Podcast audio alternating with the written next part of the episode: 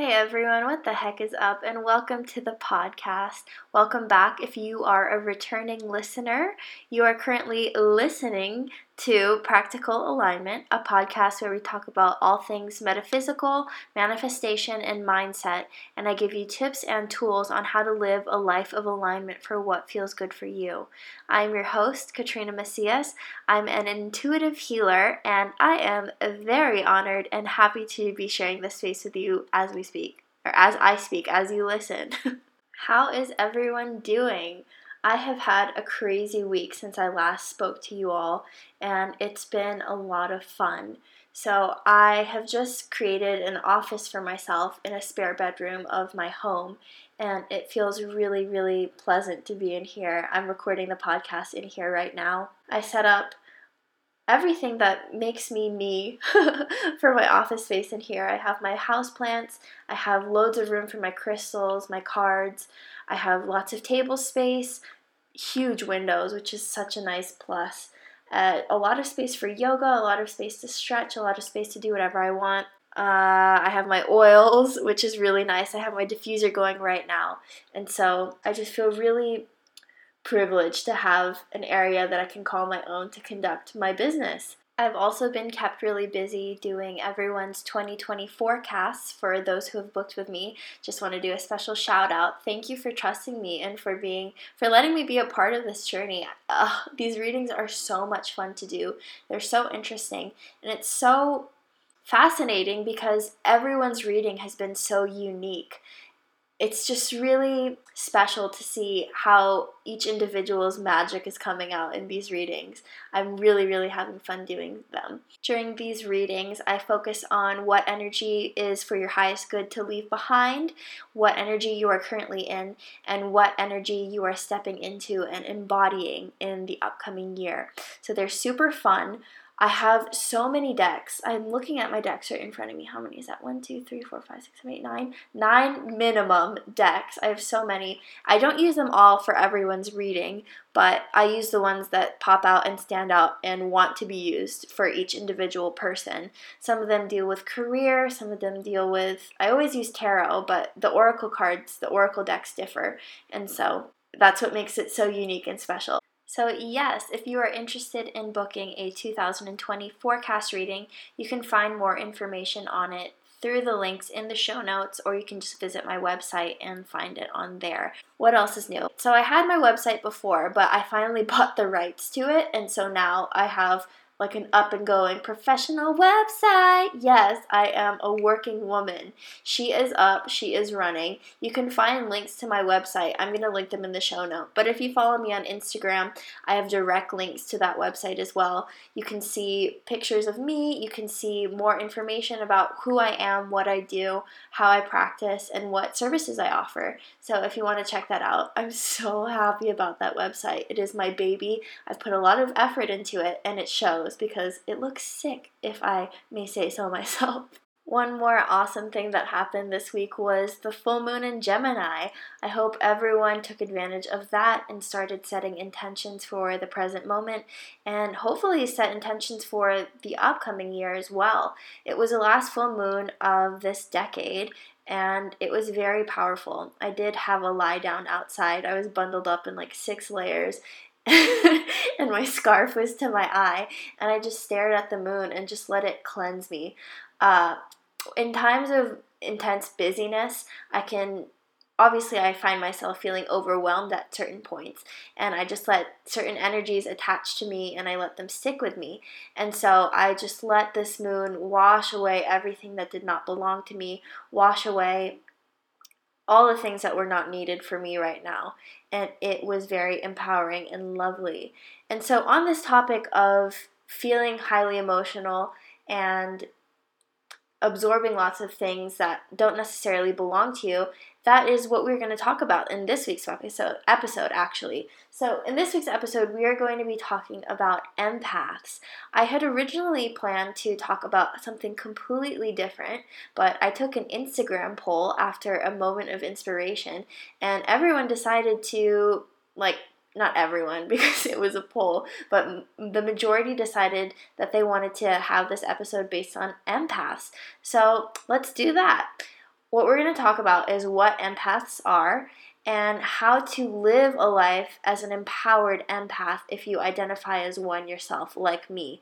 This topic is super relevant, especially for this time of year, because it's the holiday season and we are usually exposed to a lot more people, different environments, different atmospheres, and it's really important that we know how to maintain our own energy and stay strong in our own power during this time because we don't want to be drained and we don't want to take on things that don't belong to us. So, let us begin. What is an empath? An empath is someone who has a hard time distinguishing their emotions to everyone else's emotions around them. They're acutely tuned into the energy of everything around them. And because of that, they're almost like emotional sponges and they just absorb things from other people, just the energies of the room, the environment that they're in, the space. Everything becomes a part of them. Living as an empath unconsciously can be extremely difficult because you just have a hard time explaining why you feel so strongly about certain things and certain situations that might not really have anything to do with you. It may just even feel like a complete burden to feel so empathetic all the time because you just feel overstimulated by the environments that you're in. So it may be difficult for you to go out in public, may be difficult for you to have conversations with people without just taking on everything and every everything that they're feeling. So I just did a quick Google search of signs if you are an empath, and I thought this could be helpful. Maybe you could identify yourself as one if this is something that resonates with you. So, 10 signs that you are an empath, and this is on awakeningpeople.com. Number one, an empath has a deep sense of empathy. Wow, good one. Number two, an empath is highly intuitive. Number three, empaths often sense, feel, or take on the energy, mood, or condition of those around them. Number four, an empath knows another's true emotion despite any other attempt the person may make to hide or lie about them. Empaths have an amazing BS detector. Number five, empaths have a great inner desire to help others to make them feel at ease, which makes sense to me because it's almost like if you feel better, then I'll feel better because you know, they feel how other people feel. Okay, number six. The empath's gifts and sensitivities aren't only with the people close to them, but with complete strangers as well. So they just have a good read on strangers, new people. It doesn't have to be the closest people in their life, it's just for everyone. Number seven, many empaths intuitively learn to become highly observant and are excellent readers of body language and eye movements might be good for interpersonal communication. If you're an empath, go get a communications degree. Okay, number eight. In the case of those, okay, this one's really important, and I'm also going to dive into this topic um, later on in the podcast from personal experience. But number eight, in the case of those who grew up with trauma, violence, severe dysfunction, addiction, or mental illness, hypervigilance, which is a constant state of high alert, from a feeling of impending danger often leads a person to becoming overwhelmingly attentive in an effort to remain safe in frightening situations. Number nine, empaths are drawn to healing professions. Number 10, empaths often develop into professionals in the alternative and spiritual arts. Hey guys, what's up? Shout out to me. Okay, I wonder if that list helped you or if it confused you more, but I thought it would be interesting to throw it in there. Can you relate? Let me know. I think one of the most important and strongest tools to dealing with being empathetic is to just have awareness in the first place, honestly, is having a word to the condition, if it is a condition, I'm not quite sure, but just having meaning to it and understanding. Once you know that, hey, like, I'm highly sensitive, then you can be more understanding of yourself if you do start feeling overwhelmed and you like take on things that don't belong to you. It's just awareness and understanding equals power. Okay, so next to having awareness, another really important thing that empaths should develop is healthy boundaries. Let me say that again. If you are an empath, you need to start working on having healthy boundaries with people around you because you want to create environments for yourself to be able to thrive in. And if you are really focused on helping other people, trying to save other people, on how other people feel, you are just going to be completely drained. I suggest that you mentally prepare yourself for what you are willing to be available for for other people. So, you can either establish boundaries by just telling people who are trying to dump their emotional baggage on you, like, hey, I'm not available for this right now. I'm feeling overwhelmed. Can we talk about something else? Can we change the subject? Or if you find that to be too corny, because I know that that can be corny for some people, you can just choose not to indulge in the things that people are getting emotionally charged about. So let's take an example. Let's say you have an aunt who's really riled up about a certain situation and she's dumping all this information on you and she's like talking about how angry she is and she wants you to match that energy level of being really angry with her because she wants to feel, you know, heard and seen and she wants you like to relate to her. And so she keeps trying to egg you on and like make you feel a certain way instead of you having to indulge in that conversation, say, like, yeah, that's so wrong. I can't believe they did that. Um, just like keep going more and more into detail and like adding more fire to the flame, what I suggest that you do is just say, I'm sorry that happened to you. Or, yeah, that's really, that must have been really difficult for you. Because all people want to do is feel seen and feel heard. And so it's really important that instead of trying to play more into the game of what they're doing, just say, just tell them that, hey, I'm here for you. Like, yeah, I see that that's been really difficult for you. I'm sorry that happened. It's it's a lot less emotionally draining to do that than the latter. So, yes, if you are an empath, just be mindful about what you are choosing to emotionally invest in. This also has to do with media as well. What kind of things are you exposing yourself to regularly? Um, one of the reasons why I know that I'm an empath is from a childhood example that I experienced. And looking back, I always thought that I was just sensitive. Like, I always thought, oh my god, I'm so sensitive. But I didn't realize that there was much more to the picture. So, when I was a kid, I remember one time I was watching The Notebook and I always found myself like so swept away when I watched movies. And it would be really difficult for me to separate myself from the characters. I just really felt everything so deeply. And so when I finished watching The Notebook, I was heartbroken. I think I must have been like 10 years old. I remember that movie ending, and I went to my room and I cried myself to sleep every single day for a week sobbing, like racking in my cries because of how sad that movie made me feel. And that isn't really normal. That's not how normal people experience movies. But it was because I couldn't detach myself from feeling like I was those characters. I couldn't separate myself from that. And so I still notice that I can be really sensitive to certain certain films. Um, like the Joker was a lot on me. And so I'm just really mindful of what I'm exposing myself to. Even just like how much social media I'm using a day. Like I, it's something that I make definitely a point in my life to be, to notice. And that has helped a lot in just paying attention to how I'm feeling and how those certain things affect me. I really want to speak about number eight on that list about people who grew up in stressful environments and how they develop a state of hypervigilance in order to feel safe. And that's something that I can completely relate to.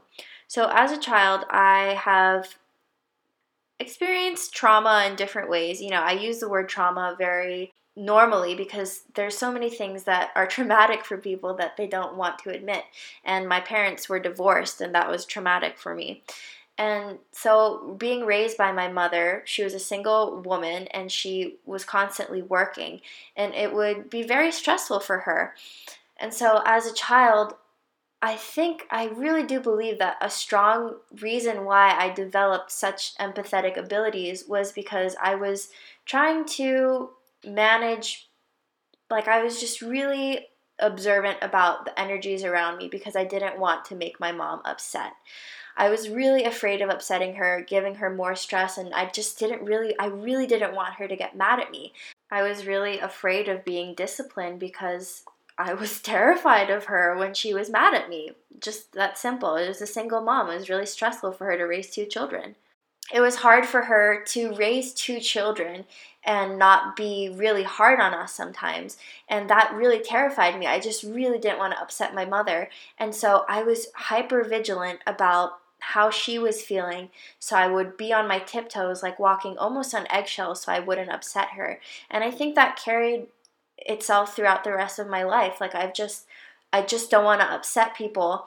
I'm really conscious about how other people are feeling because I don't want them to be hurt or pissed off or mad at me. And so I I just tap into how they're feeling without knowing it.